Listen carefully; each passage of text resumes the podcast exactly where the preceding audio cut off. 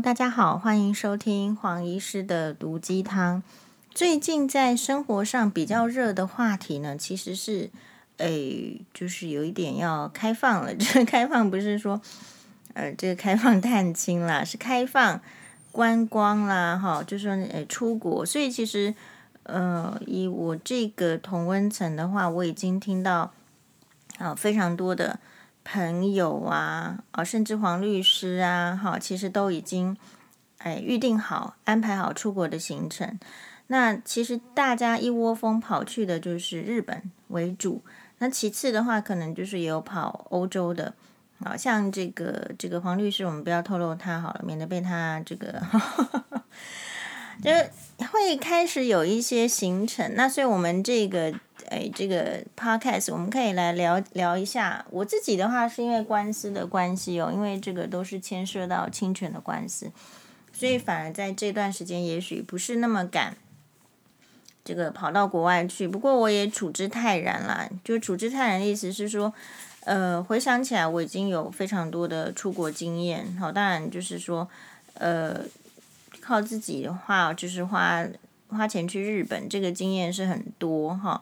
那被迫出国的，被迫出国就是说，其实是前夫想要去，那么叫我去，我就得跟医院请假，这样子的经验也有几次。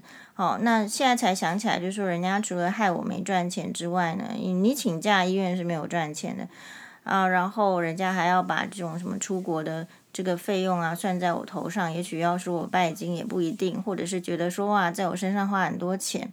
其实女人是这样子，女人的金钱的耗损哦，还有时间的耗损，好像在别人的眼中都没有值钱。好，我们有那个时候呢，呃，身为主治医师，如果要陪这个前夫出国的话，需要请假，请假首先先会对自己的同事不好意思。其实医院不太喜欢同事请假，因为医院的工作本来就已经是呃蛮血汗的，意思是说呃事情很多，那已经很满了，因为还要在在医院通常还要再加上值班。那如果说有一个人请假了，首先就是这个值班剩下来分配值班时数的人就变少了，所以每一个人的工作量就变多，所以。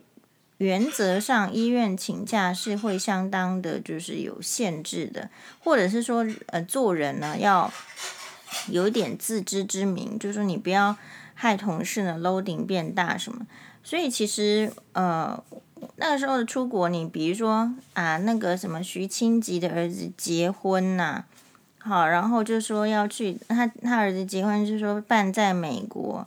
然后喜滋滋的说他都没有出钱呢，美国的这个婚礼都是这个女方出钱，然后就去参加那个婚礼。好，那参加那个婚礼的话呢，就是呃，好像是在这个什么地方的，我也忘记，可能要这个查这个资料。反正呢，去这个婚礼，那你去说实在呢，也不是我们的亲戚，你参加婚礼有什么意思？就是见识一下。西方的婚礼罢了，好，当然就我来讲，出国一趟，你叫我请假，哦，就这个月的这个薪资减少了，我还还得要买 买东西呀、所以其实我们花的自己的花费，其实一趟旅游的花费是蛮高的。这个花费包括，如果你不是假期出去旅游，你是请假的话，第一个你的薪资会减少，那第二个是旅游的费用是增加。那我今天这一集是因为大家都很热热热情的热门的，现在的讨论话题是去日本旅游，所以我也在这边跟大家分享我的这个呃日本旅游的经验，怎么样去规划日本旅游？因为跟大家报告，我去日本已经很多次了啊，当然跟那种什么日本旅旅游中毒者啦，每次都去日本的，或者是根本在日本自产的人，完全说不上，比不上。但是呢，比较特别的是，我的日本旅游完全全部从年轻到现在，完全都是自助旅行啊。理由是，呃，旅行社的安排就是花费呢，我没有参加过任何的旅行团，我去哪里都是自助旅行，这个比较特别。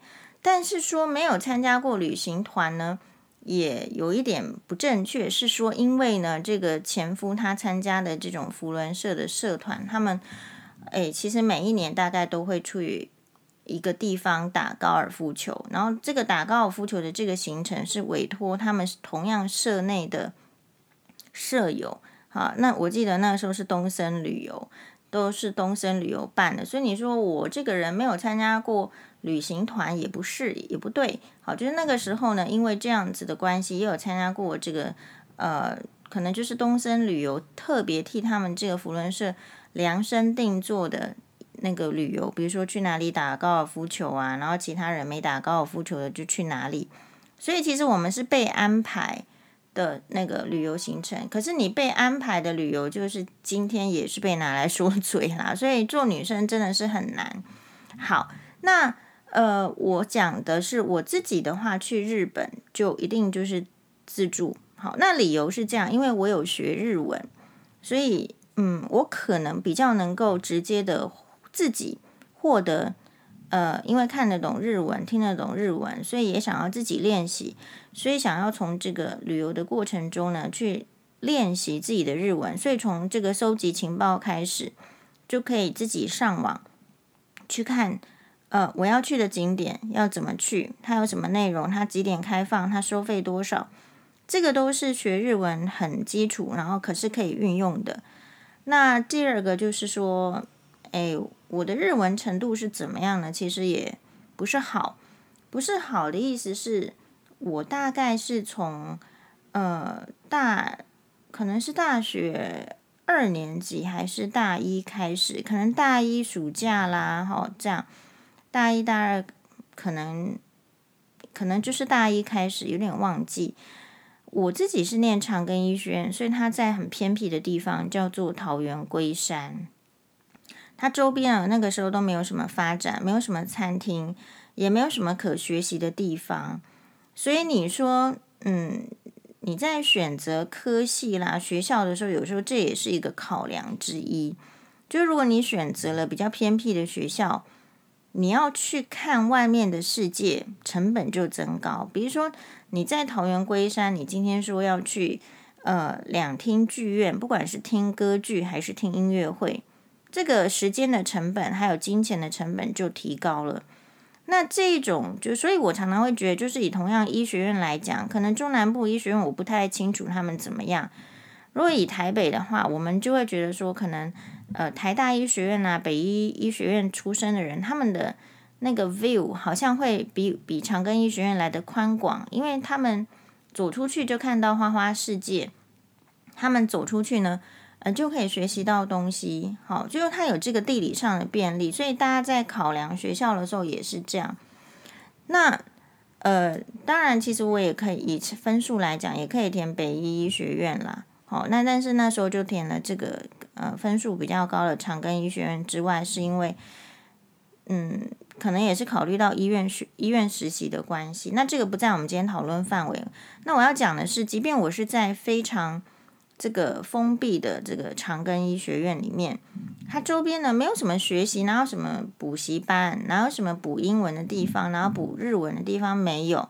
然后它特别的是，它虽然叫长庚医学院，它里面我看社团也是不多。好，就是它的一些课程什么，就因为这个地方偏僻，你就很难请得到师资。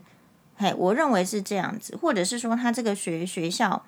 它不是那个文文学院风格，也不是哲学哲学系风格的，它不太会有这些语有啦，可能有语言的课程，那日文课一开课全部抢光光，你也抢不到，大概是这样。就算你有兴趣，那我们那个年代就是大家都对日文会有一个基础的兴趣，就像是你现在这个时代，大家都对韩文有兴趣，因为看了韩剧。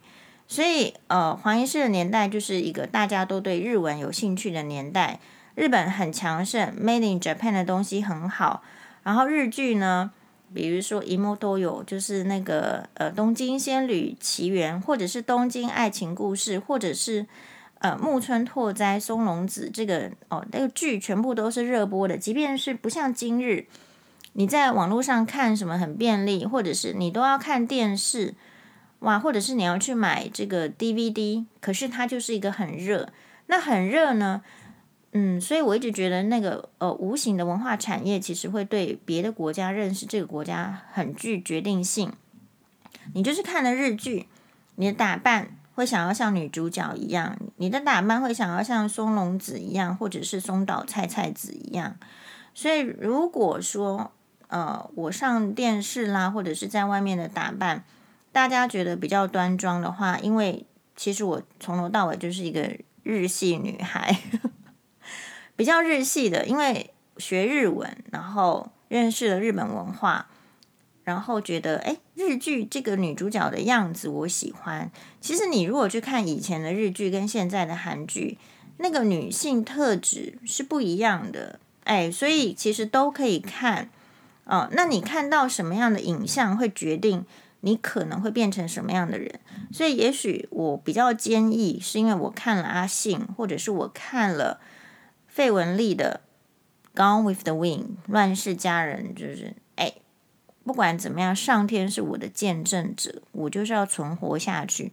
你可能看要看很多影片，而不是只有在网络上打一些游戏什么这些可以体会到的。好，所以呃，即便在交通很不方便，特别是我自己没有交通工具，哎，我没有骑车，我也没有开车，我是得去学校的。交通车停去等那个饭行，饭行就是好像是长庚体系下面的一个交通 交通事业。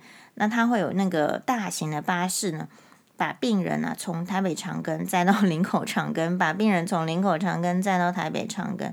这个可能可能是他的营运方式，但某一种程度来讲，当然长庚医学院不在医院，他他他离医院还有十到十五分钟的车程，他在更山上。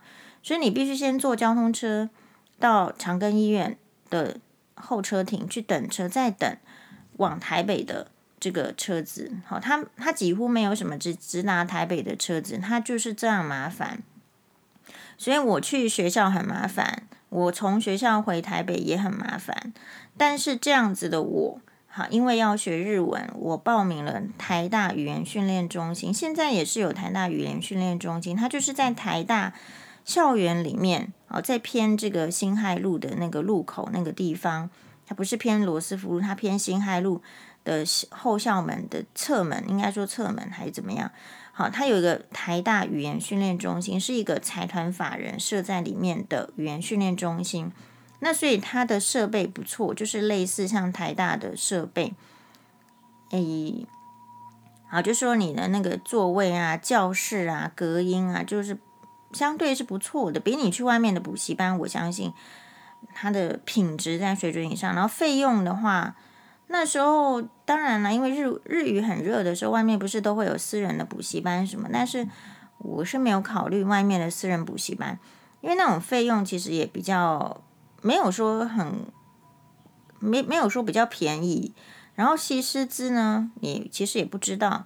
但是台大语言训练中心呢，它有这个德文，你可以选德文学，你也可以选法文学，你也可以选日文学，哈，好像还有意大利语那个年那个年代，然后你就缴费，好，我记得好像你你要说多少钱，有点忘记了，哈，可能就是你要看一周，如果上我是他他的课程，那时候就只有两种嘛，一种是你一周就要上一三五二四六这么多天的，那以我交通这么不方便的，我当然。没有办法，而且那个时数很高，那个就是特别好像是集训，感觉就是要给人家去日本留学的人，一三五没在里面上上上课三小时的，那我当然没办法，那呃，所以我是上那种，比如说二四哦，二四或者是一三，然后是晚上，然后六点到可能八点，或是六点，应该是六点到八点，就一次两个小时，然后可能一个课程呢就是。一学期可能是，也许三个月、四个月，或者是半年，这个也有点忘记了。Anyway，我就是去我的日文呢，是从台大语言训练中心的，就是一开始的这种啊，可能是 R 一五 L 这个最初阶的，然后开始上，开始上，然后是把它全部上完，全部上完这个课程呢，其实是三年。所以可能我记得就是说，我们应该是在大四要大四有很重要的课，就是病理课。好，病理课其实蛮难的，就是你要诶，也可能就是要看一些玻片啊什么的。好，所以这考试也很重要。可是记我记得那一年我也很参，就是很重要的，就是参加那个日文检定考。那你在这个训练，你去学日文的时候，它就会有日文检定考的诶讯息。那我们那个时候可能还分呃一级、二级、三级、四级、五级嘛，现在可能是分 N N 什么的。所以 N 系统的我是没有没有考考过，不觉得不想再考了，就是这样子。好，然后就是我是有考的，就是还不错的这个。你说检定呢，也是有。那你说考这个检定干嘛呢？就后来也没有出国留学啊。好，但是呢，就有一定的呃水准跟实力。因为这个检定它虽然不会考你写，但是听还有这个读还有看的能力，其实就是非常具备。所以有时候你检定考就看你的这个目标性，像我念呃医学系，我并没有去求职，就是一定要有什么语言能力的证明。但事实上，我去申请眼科住院医师的时候，我也是把那个不错的呃日文的检定这个这个及格证书呢附上去，就是证明说我还有多一个语言的能力。好。那呃，在这个学习的过程中，就是你看很辛苦哦。我光是从林口长庚啊，不是那时候从学校到台大语言训练中心，其实就是要一个半小时。一个半小时是不是已经可以从彰化到台中，还是台中到台北了？我 不太知道。但是那个时候的我，就是可以有这样子的毅力。而且你要想，我还念医学院，我还要念念书，可是。中间呢是不间断的，就是三年。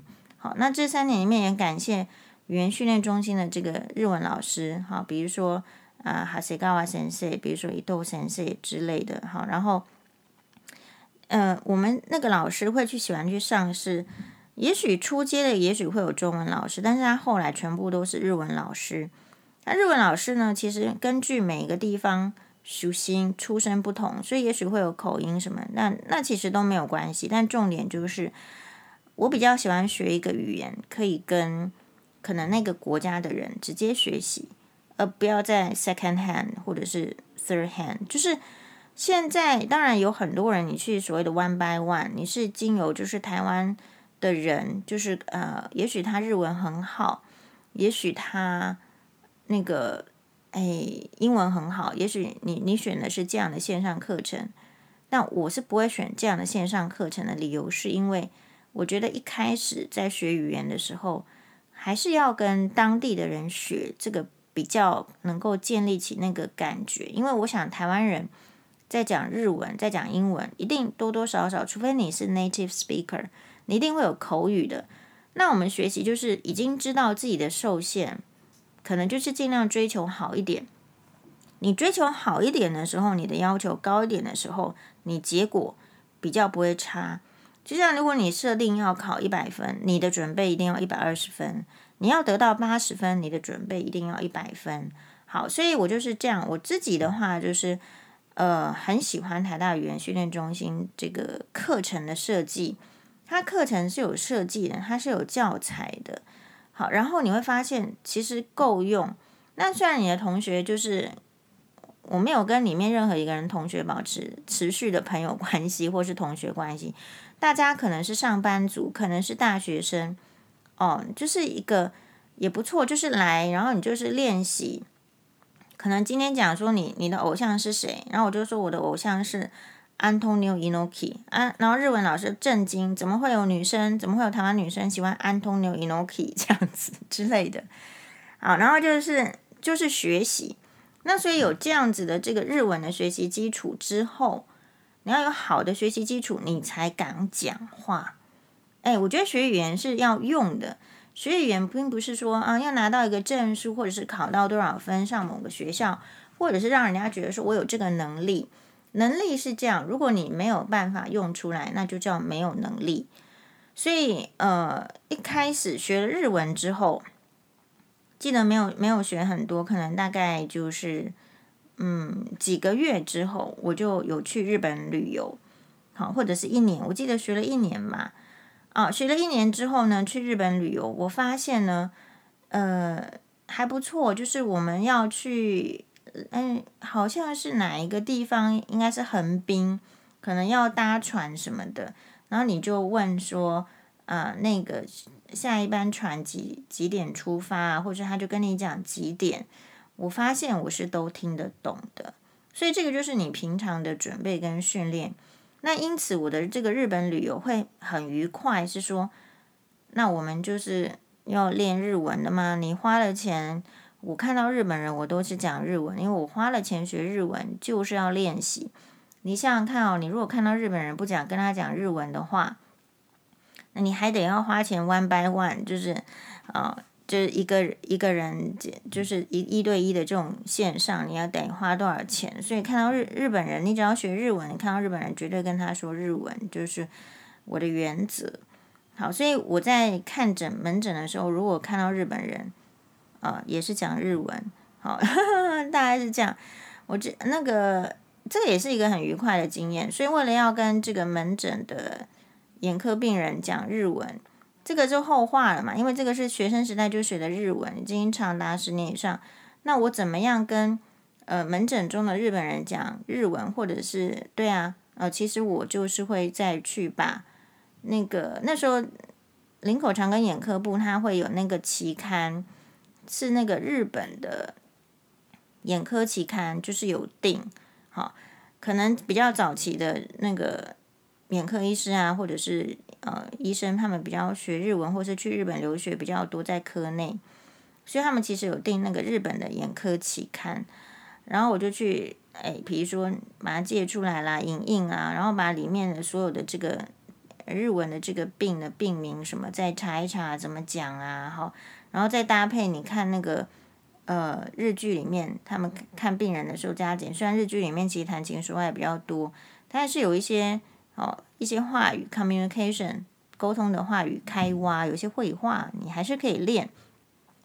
所以这个就是你学一个语言。那我们如果说在台湾地区学日文，我觉得相当的实用。然后去日本也可以，就是没有负担。现在日本人的英文程度怎么样？中文程度怎么样？我们不知道。但是重点是，其实你到一个国家去，可以说他的语言，你大概立马就得到。善意跟尊重，就是你愿意学我就是国家的语言，然后来我这里消费旅游，其实这个呃，我觉得感觉是不一样的。好，那这边的准备呢，我就说我通常都会花半年的时间准备。你说你这个自助旅行太麻烦了，花半年时间的准备，其实不会哦。理由是什么？第一个，准备过程中。其实就是要练日文嘛，哦，那有时候你练日文，如果抱持就是说我今天背多少单字，然后什么什么，会觉得很无趣啊。可是如果是为了旅游呢，其实旅游就是，呃，你会想要知道，因为知道越多越踏实越安全，不是吗？然后为了看懂那些资讯，比如说餐厅的资讯，有一个网页 Tabelog，它就是。你所有想订的餐厅，它会有哦几星，然后网友的评论，我也都会去看网友的评论，都是日文。我发现其实那个评论还蛮实在，它分数给的蛮实在的哦。Tabelog 这个网这个网址，就里面会有很多餐厅。所以第一个是时间，我会先订好旅馆。好，那旅馆是这样子，你就会根据你已的年纪。还有你曾经住过什么旅馆，还有你想要体验，现在想要体验什么旅馆来决定。以旅馆来说的话呢，嗯，一开始在这个住院医师时代，哦，我们可能订的就是商务旅馆，因为日本的商务旅馆其实是又便宜又好，就是因为订过日本的商务旅馆，其实不太容易喜欢台湾的旅馆。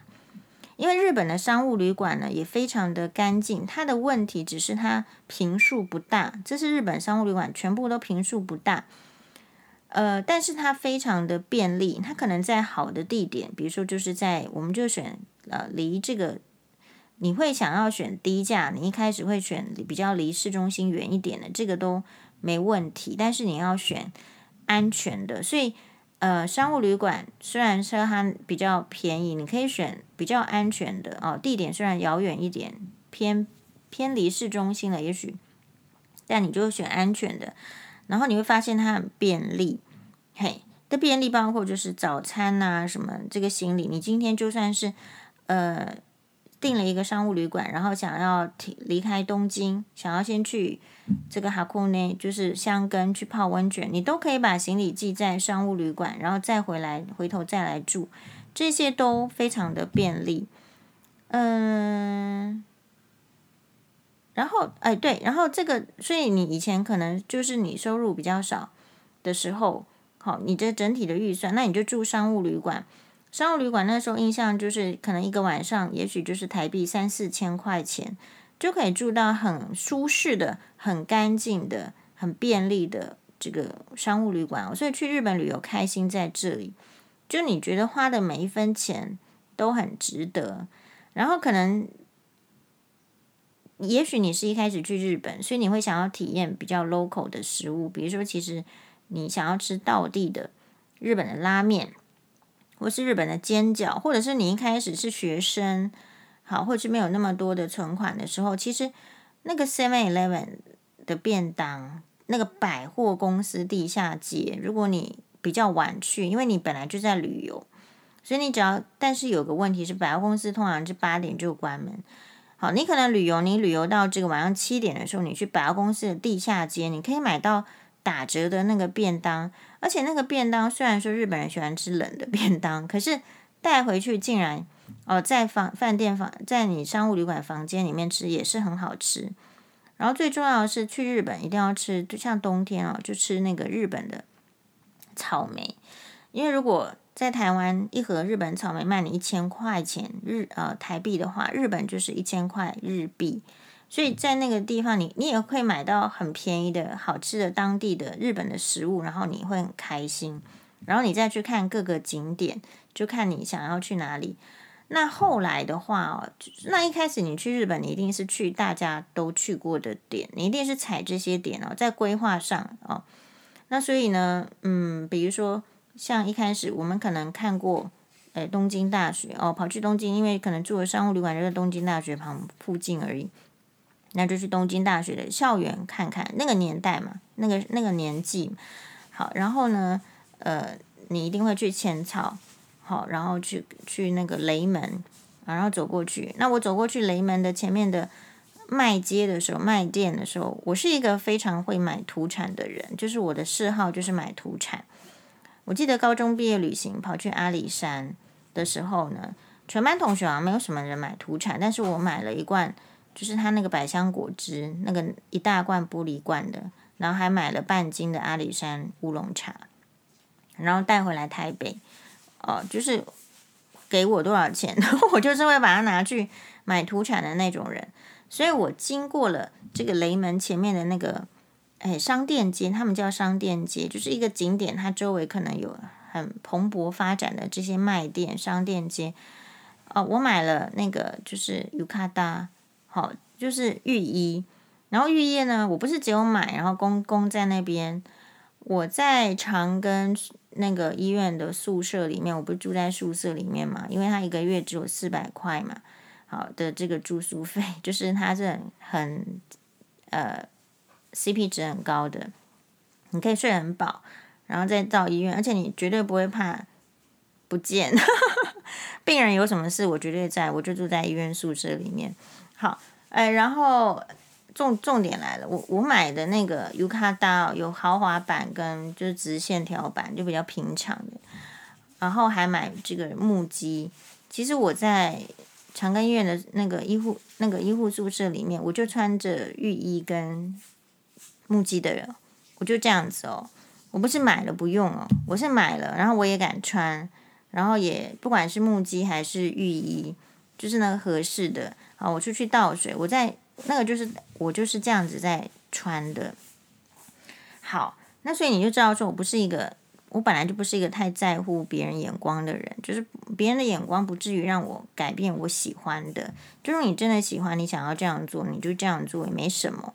好，只要他不违反社会善良风俗嘛，不影响他人嘛，我觉得就 OK 了。好，所以土产我就会买呀。买的话一定确实用。所以你想想看，如果你是这样的人，你去的时候，你一定会除了研究这个风景，你一定会研究这个地方有什么好吃的，然后这个地方有什么好买的。还光是这样子，其实就会研究蛮久了。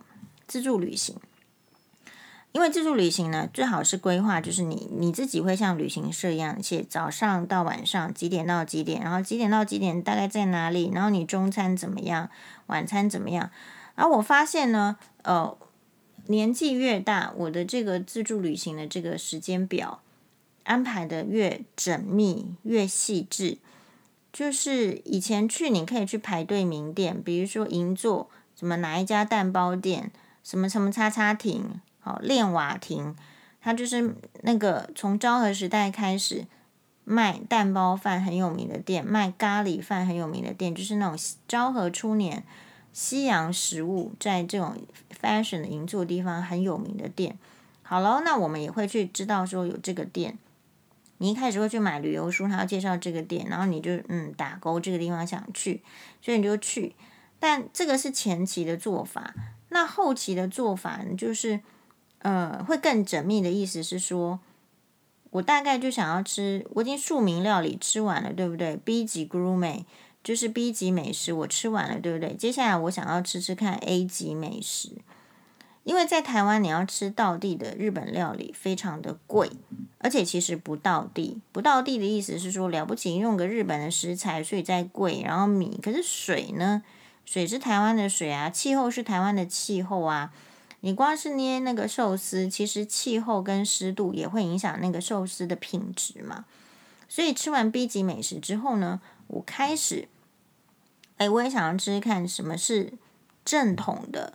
哦，和式料理，所以一开始可能就吃那个百货公司的那个名店呐、啊。可是后来呢，你会想要就是说，这个地方真正很有名的这个呃传统的日式料理是什么？就是那个宴席料理。日式料理有很多种，要看你去什么地方。去京都呢，你可以吃，比如说京豆腐为主的那种料理。那个地方很很赞的，就是在南禅寺顺镇。这是一个很有名的日本料理的这种名店，那它就是卖豆腐料理。所以我现在就就进展到就是说，好，那前面呢，你出街的这个旅游已经完成了，就可以开始准备进阶的日本旅游。进阶的日本旅游的意思就是，就我就不会再考虑什么价格、价钱。这个就是只要能够订得到、吃得到，我就去吃吃看，大概是这样子。因为其实他们还是有很多会员制的那种名店，你不是政商名流，你也是不能去的。但是呢，还是有很多家店是可以去。所以这个时候到底要怎么订得到这些店呢？这边有一个大秘诀，就是可能要住到不错的饭店，呃。不错的饭店是这样子，大概我住过，我自己会是一个愿意花钱住饭店不错等级体验看看的人。理由是什么？理由就是平常在医院就住医院宿舍啊，四百块钱不是吗？一个月。好，那人生不能只有永远只有住在医院宿舍四百块钱一个月啊，你得看看，就是我觉得是可以住好一点的。好，所以从商务旅馆之后就升级，我就住住看饭店。那饭店呢，就是有很多的选择。我自己的选择，我喜欢就是从它有口碑的，比如说呃三大什么御御御用饭店，就是可能很早期，好，然后呢很有口碑，然后一直都做得很好。因为日本我们知道它是一个观光产业。很多，我觉得不止观光产业，它各方面竞争、要求品质都非常高的。那非常高是什么意思呢？就是，哎呀，如果你不好，你就是被淘汰。所以我对那个去研究看看日本这个百年的名店，好，它的名产，它为什么经过一百年它做得下去？它其实也有那个经商之道的，所以去看看它的产品。看看它的包装，看看它的这店的这个店员是怎么样在做的，其实会蛮有趣的。所以在那个饭店的话，哈，比如说我就会去选，哎，如果去东京，我会去住那个东京帝国饭店。那惨的是，就是住了一次东京帝国饭店之后呢，因为它太好，它这个服务太好，太贴心了，它实在太在乎你的感觉了，所以你很难再去住东京这个第二家饭店。因为如果住了东京第二家饭店的话呢，就好像觉得对帝国饭店不起，然后觉得对他这对我他对我的这个呃礼遇之道这么的好，其实我也只是住一般的房间，你看我就生出这样的感觉。可是人家就是做得到这边好，所以。其实后来几次，比如说二二零一七年开始，我去东京的话，就会住东京帝国饭店。那你听好，东京帝国饭店就是他为了这个，我在哇哇的某一集的这个节目有讲过。嘿，其实东京帝国饭店，郑大哥说的是为了彰显帝国风华所盖的饭店，就像是在台湾一开始这个蒋中正、宋美龄的时代的时候。好像也需要有个饭店来招待外国的外宾，所以盖了圆山饭店这样子的意义的存在。所以东京帝国饭店一直到现在为止都是皇室御用的饭店。比如说它里面呢、有一间照相馆，好，然后其实小和田雅子也就是现在的雅子皇后，当年他们这个皇室要结婚的时候都要发一个官方的照片，她呢就是去里面照相的。好，就是那个照相馆。那我想说，其实我我后来旅游就是这样子，有有点典故的，有点渊源的，是不是有趣的？我就去做做看。所以呢，我也想去那个东京帝国饭店里面的诶雅子雅子照相那个照相馆，我想说也来照一张诶照片好了，形象照好了。不过我研究的结果实在是太贵，照不下去。好。所以，呃，定一个好，就是如果你要选自助旅行的时候，定一个信赖的、安全的饭店，其实对我们这个单身女性哦很重要。那帝国饭店的话，就是我觉得它就有这样。首先呢，你在那个我都是从那个 Booking.com 好就订，你也可以去官网订，你可以比较一下。但是我自己在 Booking.com 订，好像也觉觉得颇好。那订了之后呢，他也会有那个就是联系的这个客服，你有什么呃需求，你都可以提出来。当然，就是说有时候我们要考虑，呃，身为台湾人呢、啊，我觉得难免要要对这个国家的这个形象哈、要做一点负责的事情，所以可能态度要礼貌啊，然后不要做一些违反这个太太多这个好像是凹人家的这种事情，我觉得也不要。嘿，那呃。我说为什么住订这个帝国饭店？第一个，它离银座很近。哎，我后来其实因为日本逛街旅游是这样，可以分我自己的感觉，它可以分作就是你到不同的地地方，比如说你可能很年轻，你也许想要去什么一一零一什么以及马路以及那种类似，哎，就是那种少女的这个百货店。好，以前啦，那你也可以可以去这个新宿。还有去银座，那因为这些地方呢，我都去过。我后来发现，其实新宿跟银座他们进的这个物品啊、衣服的 style 其实会有点不一样。我后来发现，其实我是比较喜欢银座的银座派，就是我从头到尾就是一个银座派女生。然后呢，所以住这个东京帝国饭店有好处，就是它的地点非常的好，它就是在皇居的附近。好，它是在这个嗯。你走几步路就可以看得到皇居，然后旁边有 Peninsula，旁边是有这个也更好的、更贵的饭店，就是半岛酒店。好，那附近有很多的这个饭店林立区，所以这个地方非常的繁华。但是走几步路呢，也有百果园，百果园就是卖那个诶很好吃的，就是它就很像是水一个水果摊呐、不是那种什么梅林那一种，但是就是水果摊。你你在日本旅游的时候。你是可以买的，然后开的比较晚，可以可能可以开到九点十点，那百货公司七八点就关了，所以你可以在这个附近买到这个水果。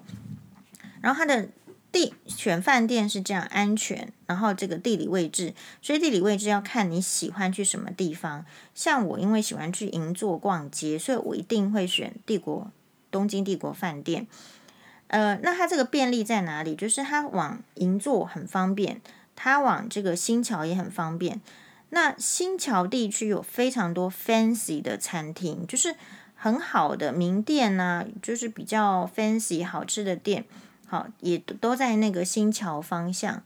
诶，以前所以我们的这个订饭店，可能以前就住，我也会订在，如果不住这个帝国饭店，更以前的话，我会选这个新巴西新桥地区，因为它离银座就近，所以其实我的目标就是银座。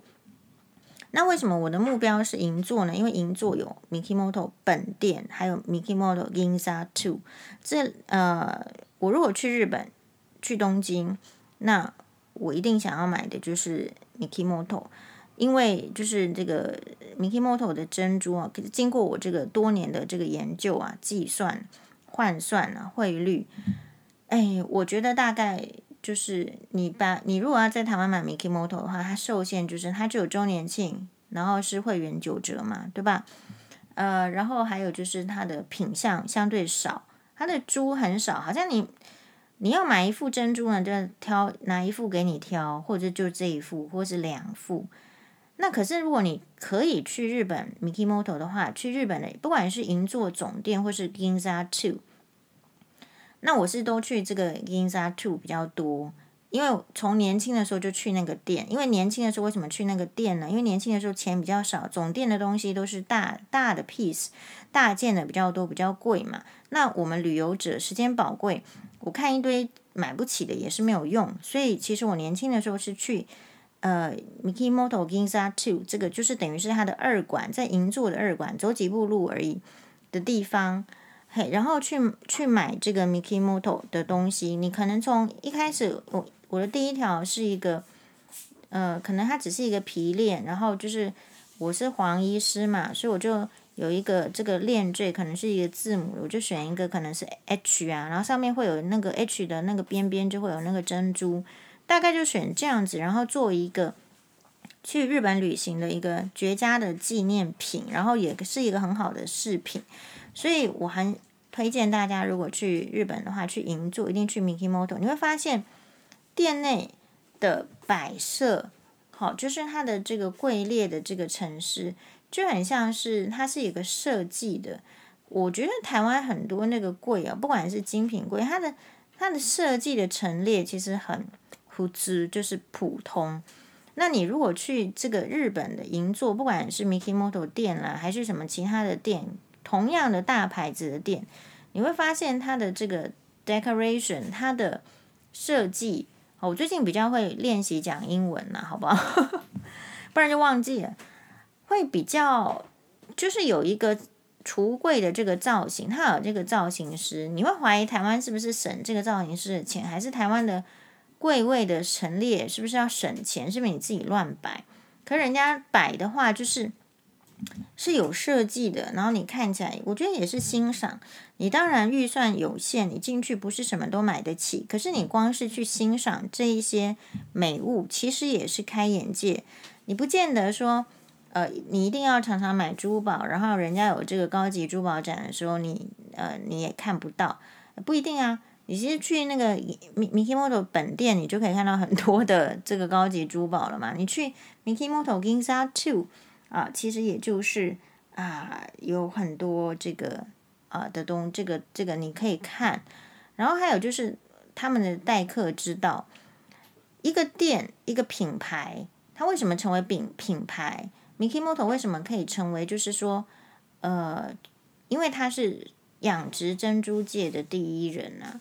好，就是以前的珍珠非常贵，是因为它就是天然的，那。要怎么样补呢？补到也是送给皇室，所以它不是一个平常人都可以戴的首饰。好像以前的话，这个你不够有钱，你也买买不到钻石一样。可是他们就会进贡给皇室嘛，因为这个产量就这么少。所以是 Mikimoto 先生，Mikimoto 呢，他可以去自己去研究出来怎么样去就是养殖。好，它还是天然的珍珠，可是它是养殖出来的时候，它可以做出品质更高，诶，然后数量更多，然后这个珍珠才有办法普及。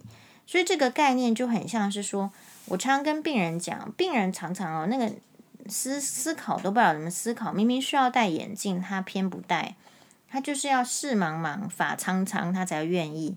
我就会劝这个病人来讲，如果是低年纪小的。常常很多没带是妈妈不愿意他带，不知道哪根筋坏掉啊，就需要啊，就看不到，看不到就很危险。大家不是不觉得看不到很容易跌倒，然后跌倒就会受伤，或者是看不到就很容易被车子撞到吗？或者是看不到，其实你眼睛看不到，你能有什么好学习？就看不清楚啊。可是大家不知道爸爸妈妈是哪根筋坏掉了，常常就是会基于自己的想象，什么戴眼镜度数就会越多。还是什么戴眼镜就会变丑，还是怎么样，就不让小孩子戴眼镜。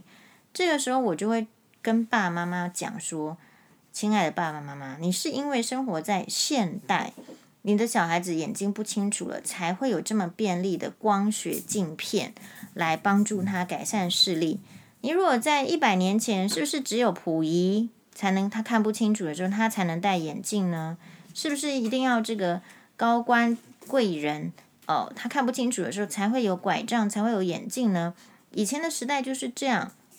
那所以现代呢，是因为你现在人的便利。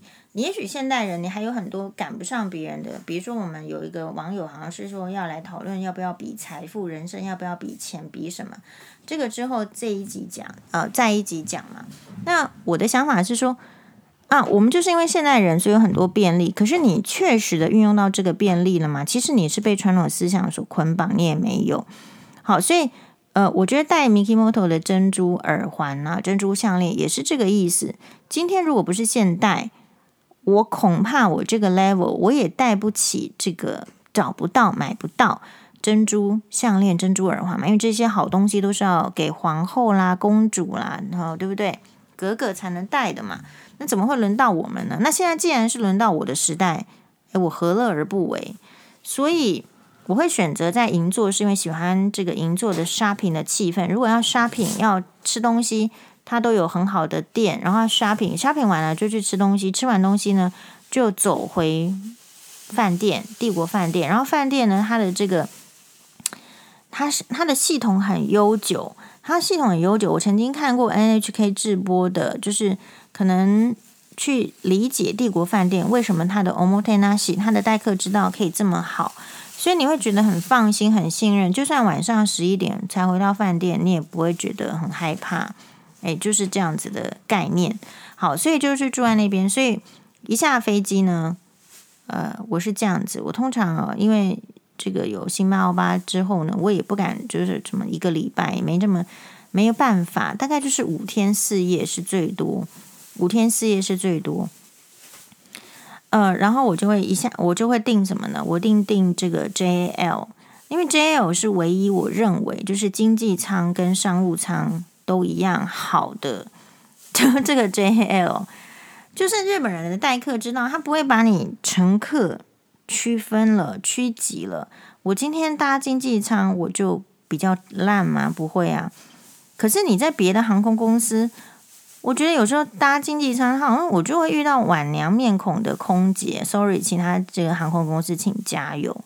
是不是你们用就像是这个也是台湾人的陋习？你是不是用金钱去给人家分等级？可是，在 JL 我搭这么多次，我就是不会觉得这样。我都是会看到他很专业的训练，他打着漂亮的丝巾啊、呃，穿着制服，那他脸上带着微笑，让人家觉得很舒服。更多时候，JL 的他们这个空姐耳朵上都戴着珍珠耳环，你就觉得哇，要去日本了，然后要回来日本，然后从日本回来也是很开心。嘿，所以那我就会订这个 JL。JL 的话，就是也都不是透过旅行社啦，都是自己去订。所以你自助旅行的一个，就是说你你可以反而可以去想说，你的钱要花在哪一个上面。好，你不用一定要去跟人家凑说什么的，没有啊。我从飞机开始就挑剔了。那去，因为比如说去东京，可能就是三个半小时嘛，回来是不是比较多？还是好？那所以去的话，这个轻车简从的，行李比较少，东西比较少。我就是那个要去买很多回来的那种人，所以我的订法一定是，那也是要我们自己订才那个嘛，哈。那我们去就是哎什么呢？就是经济舱，好，经济舱随便划位啦。像我一个人去，或者我我呃，因为不一定会跟学妹搭同一班飞机，还是怎么样？还是后来有搭同班飞机，不同座位，反正 free 各自订各自的，我们都是这样子。然后订还让我就坐一个位置，啊，经济舱可能三个人一排。那反正呢，就是他会给你，你可能没有吃到，可能吃午餐或没吃到午餐，这个都不是太重要，因为到我们这个年纪，吃太多也是只是胖。如果没有很好吃，也不要塞到肚子里。但是 JAL 的经济舱跟商务舱的东西都很好吃啊。那回来的时候我会订商务舱，理由是行李件数好去。如果经济舱的话，它只有两件行李嘛，可以可以那个上飞机嘛。那如果回来商务舱的话，可以有三件。那所以我就会考虑，就是回来的时候我订行李多，因为我在去之前我就会想好要买什么东西，然后在这个机场的我会把东西有寄。寄到那个机场的 Bigu Camera，Bigu Camera 里面，他会帮你装箱，然后再用那一箱把它上飞机。所以你会看到黄医师在购物方面是非常的呃积极性、行动性、规划性、实践性。好，所以哎，那天网友问我说，我会不会有短程的目标跟长程的目标？其实我觉得我在购物方面的规划是非常缜密的，那就是因为你就是要购物，先想清楚。好，所以我就是一下飞机呢，你你坐经济舱，其实因为时间很短，然后很你就选愉快，你不要说选一出门你就觉得就被那个空姐气到了，不不会啊，完全不会，就是确保从一出一踏进飞机场的那一刻开始就非常的愉快，然后回国的时候也非常的愉快，所以你花这个钱呢就值得了。好，然后呢，一下飞机之后呢，我后来的做法是。就我也不会去省那个钱呢，去坐什么巴士什么也没有要省的，就是直接在机场坐这个 taxi 去帝国饭店。因为从呃，比如说羽像现在都飞就是羽田机场比较多啦，但成田机场很好，是因为成田机场卖的东西比较多，所以也很两难。可是台湾就要从桃园出发，那我们可能住台北，我们就离。这个松山机场也是比较近的，我们就从松山机场出发。那松山机场出发到这个羽田的话，就从羽田直接坐 taxi 去。你成田的话坐 taxi 就贵啦，可是如果你羽田坐到东京都市区的话，比如说以我从这个羽田坐，就是羽田机场坐到东京帝国饭店，其实大概是八千块日币所左右。那我都我最近几年的旅行哈，已经三次，我都是跟两个这个外科学妹，好，可能差我一届啦，差我几届的这个外科学妹去，呃，一起去。那所以我们三个人嘛，三个人就 share 那个这个 taxi 的费用，然后三个人的行李都可以上一台 taxi，所以顶好的。你如果是八千日币，两千块台币除以三，其实我等于是花六百块，我就可以。很轻松的从机场下，我就不用在那边提来提啊，咱人就老啊，那种心承承认嘛。我们赚钱就是为了要舒服的嘛，好，不然为什么要赚钱呢？为什么要忍受这些气？所以旅游的时候就是求舒服、求安全、求便利。你省了时间，这样省很多时间哦。因为其实，诶，我我印象中其实二十分钟就到了嘛，就到了这个诶帝国饭店。然后帝国饭店下车的时候。所以从离开机场的那一瞬间，就再也没提行李了。好，因为日本的 taxi，它的机场 taxi 的这个司机大哥，他会帮你把行李弄上去，弄得很好。然后下来，你到了帝国饭店门口的时候，帝国饭店的门房，还有这个行李呃部的这个人，他也会把你的行李推推推到那个 check in 的柜台。然后 check in 的柜台呢，就是 check in 的速度也很快。然后住。帝国饭店有一个好处，就是很特别、特别、特别的，就是，嗯，就是我觉得高档饭店哦，它是它不是日本最贵的饭店，他一个晚上 Booking.com 最便宜的房间大概是一一万块台币。那个时候，现在我相信可能疫情有一段时间更便宜，但现在价格怎么样我不知道，大概就是 around，也许通膨了，还又回到一万块左右。你一进去就是看那个帅哥美女啊，好，而且我我第一年去，第二年去，第三年去就住帝国饭店，发现那个门房他也认识我这样子，哎，这种感觉真的是很尊荣啦，很愉快啊，好之类的，其实挺好的。好，然后这个 check in 之后呢，就因为黄医师还是属于就是理智派、省钱派啊，我们大部分时间是在外面旅游嘛，所以我不会在帝国饭店住什么很高高级的房间，这个费用就不会了。高级的房间我会留在温泉旅馆，因为温泉旅馆一进去就待很久。好，所以诶不一样。那可是我如果是在东京的话，是呃我们出去旅游的时间很长。所以，呃，房间我就是订一般般就可以了，就是最 standard 的、最便宜的就可以了。然后，所以它这个通常是在帝国饭店的这个 tower，就是它有两栋主栋，跟它后来扩建的这个塔塔栋那一栋。那塔栋那栋只是说离这个大门口远一点而已。可是，如果你从你自己那一栋塔栋的这个侧门出去，其实也很方便，好，然后它它那个塔洞的下面就是，诶，就是 Escada，就是会就是会有 Escada，然后呃 Chanel 这些 boutique 都有，所以它那一栋的是说它其实是塔洞的下面，其实又 shopping 的地方，所以你会不会觉得这个这一栋实在太适合我？它上面是健身房，所以你要去健身房的时候，你不用走很远，就是这自己这一栋电梯就会到。然后往下的话又是 shopping，有四层楼的地方可以 shopping。然后呃，下面有那个化妆的地方，比如说它的著名的就是那个化化妆之后会显得脸很小。然后所以我我的做法是这样哦，我都不要修眉毛，然后我就去做 JL。然后我一下飞机之后呢，就去 check in。然后 check in 之后呢，我会先去。这个他下面的美容室，然后请他修眉毛，真的很会修啊，修的很漂亮啊。你修眉毛没有多少钱，你可以只修眉毛，或者是又修眉毛又请他化妆。那因为我是庆生，所以我会又修眉毛又请他化妆，穿上漂亮的衣服，然后去 Mikimoto 买东西。那 Mikimoto 为什么一开始就跑去这个 Mikimoto 买东西呢？是因为可能五天四夜在日本实在太好买了，如果你没有。坚定你的意志，你后来会发现你就是没有钱买 Mikimoto，所以我们最实在的做法就是第一次去第一天就把钱就就杀去 Mikimoto，然后就跟之前就要联络好 sales，好你认识的 sales 或者你不认识，你都可以写信跟他预约时间，然后你会跟他 email，你会说你想要看这一些作品，这些作品就先从网络上找。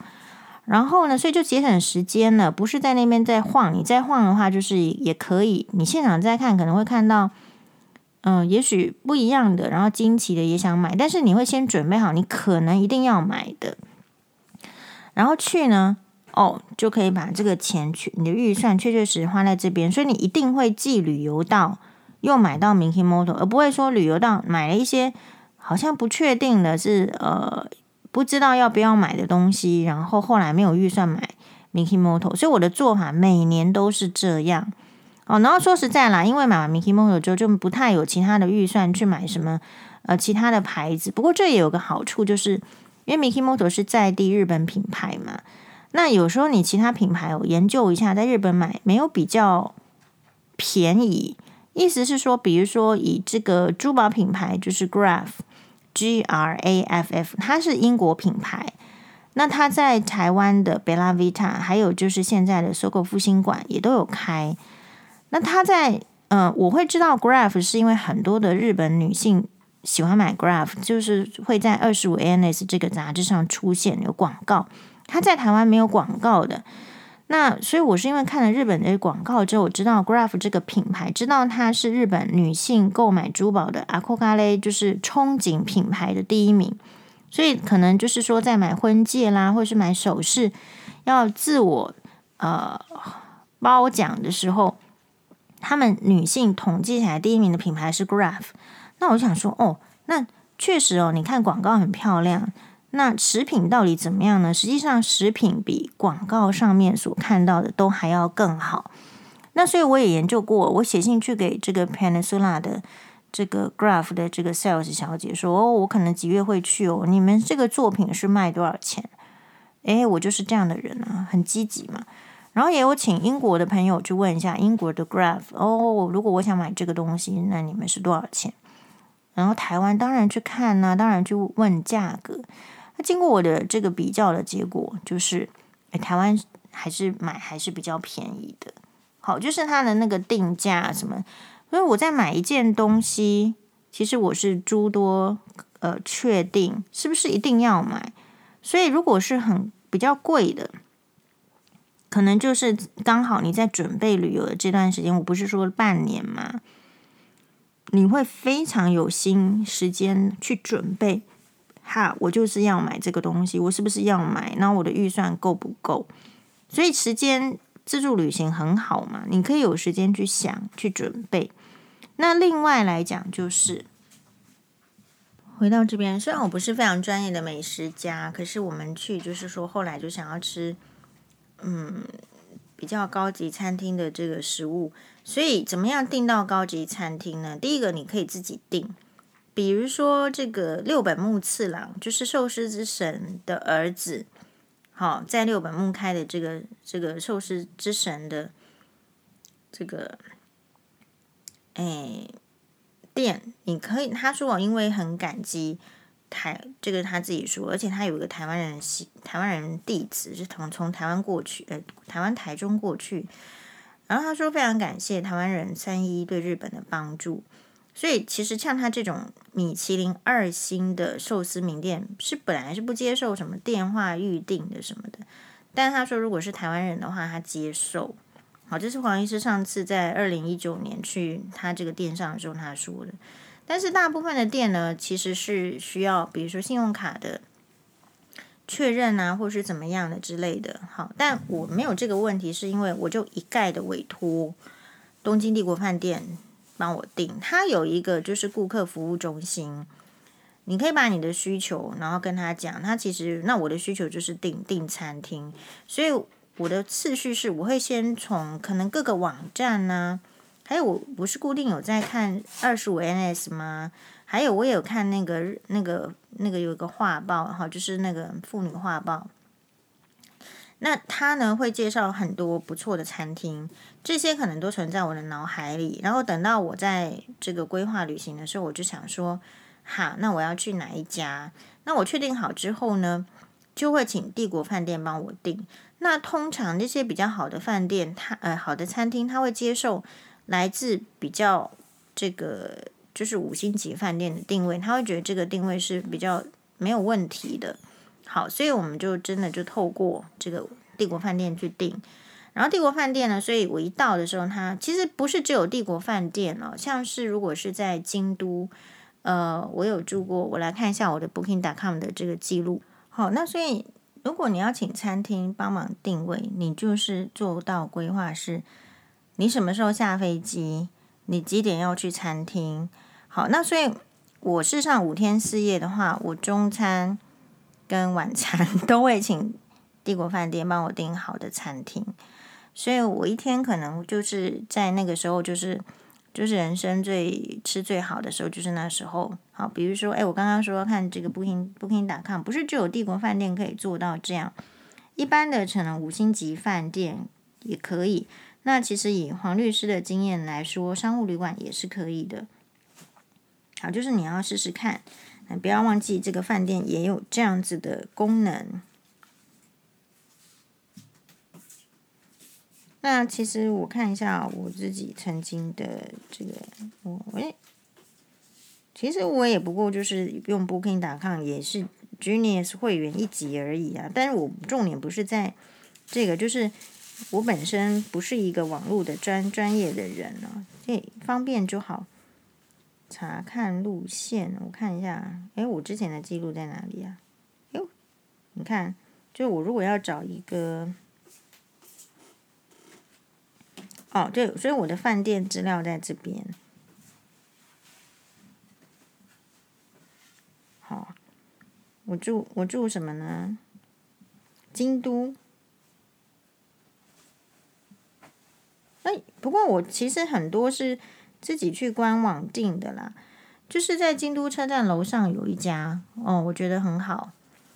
嗯，那个叫这个 Hotel Gravia 是那个我们林口长庚的那个诊诊那个眼整形科主任去住过，他就说的很好，因为京都车站在上面嘛，所以你你那个等于说很便利，你要回国或者你要到，所以我如果去京都，其实会住那一家。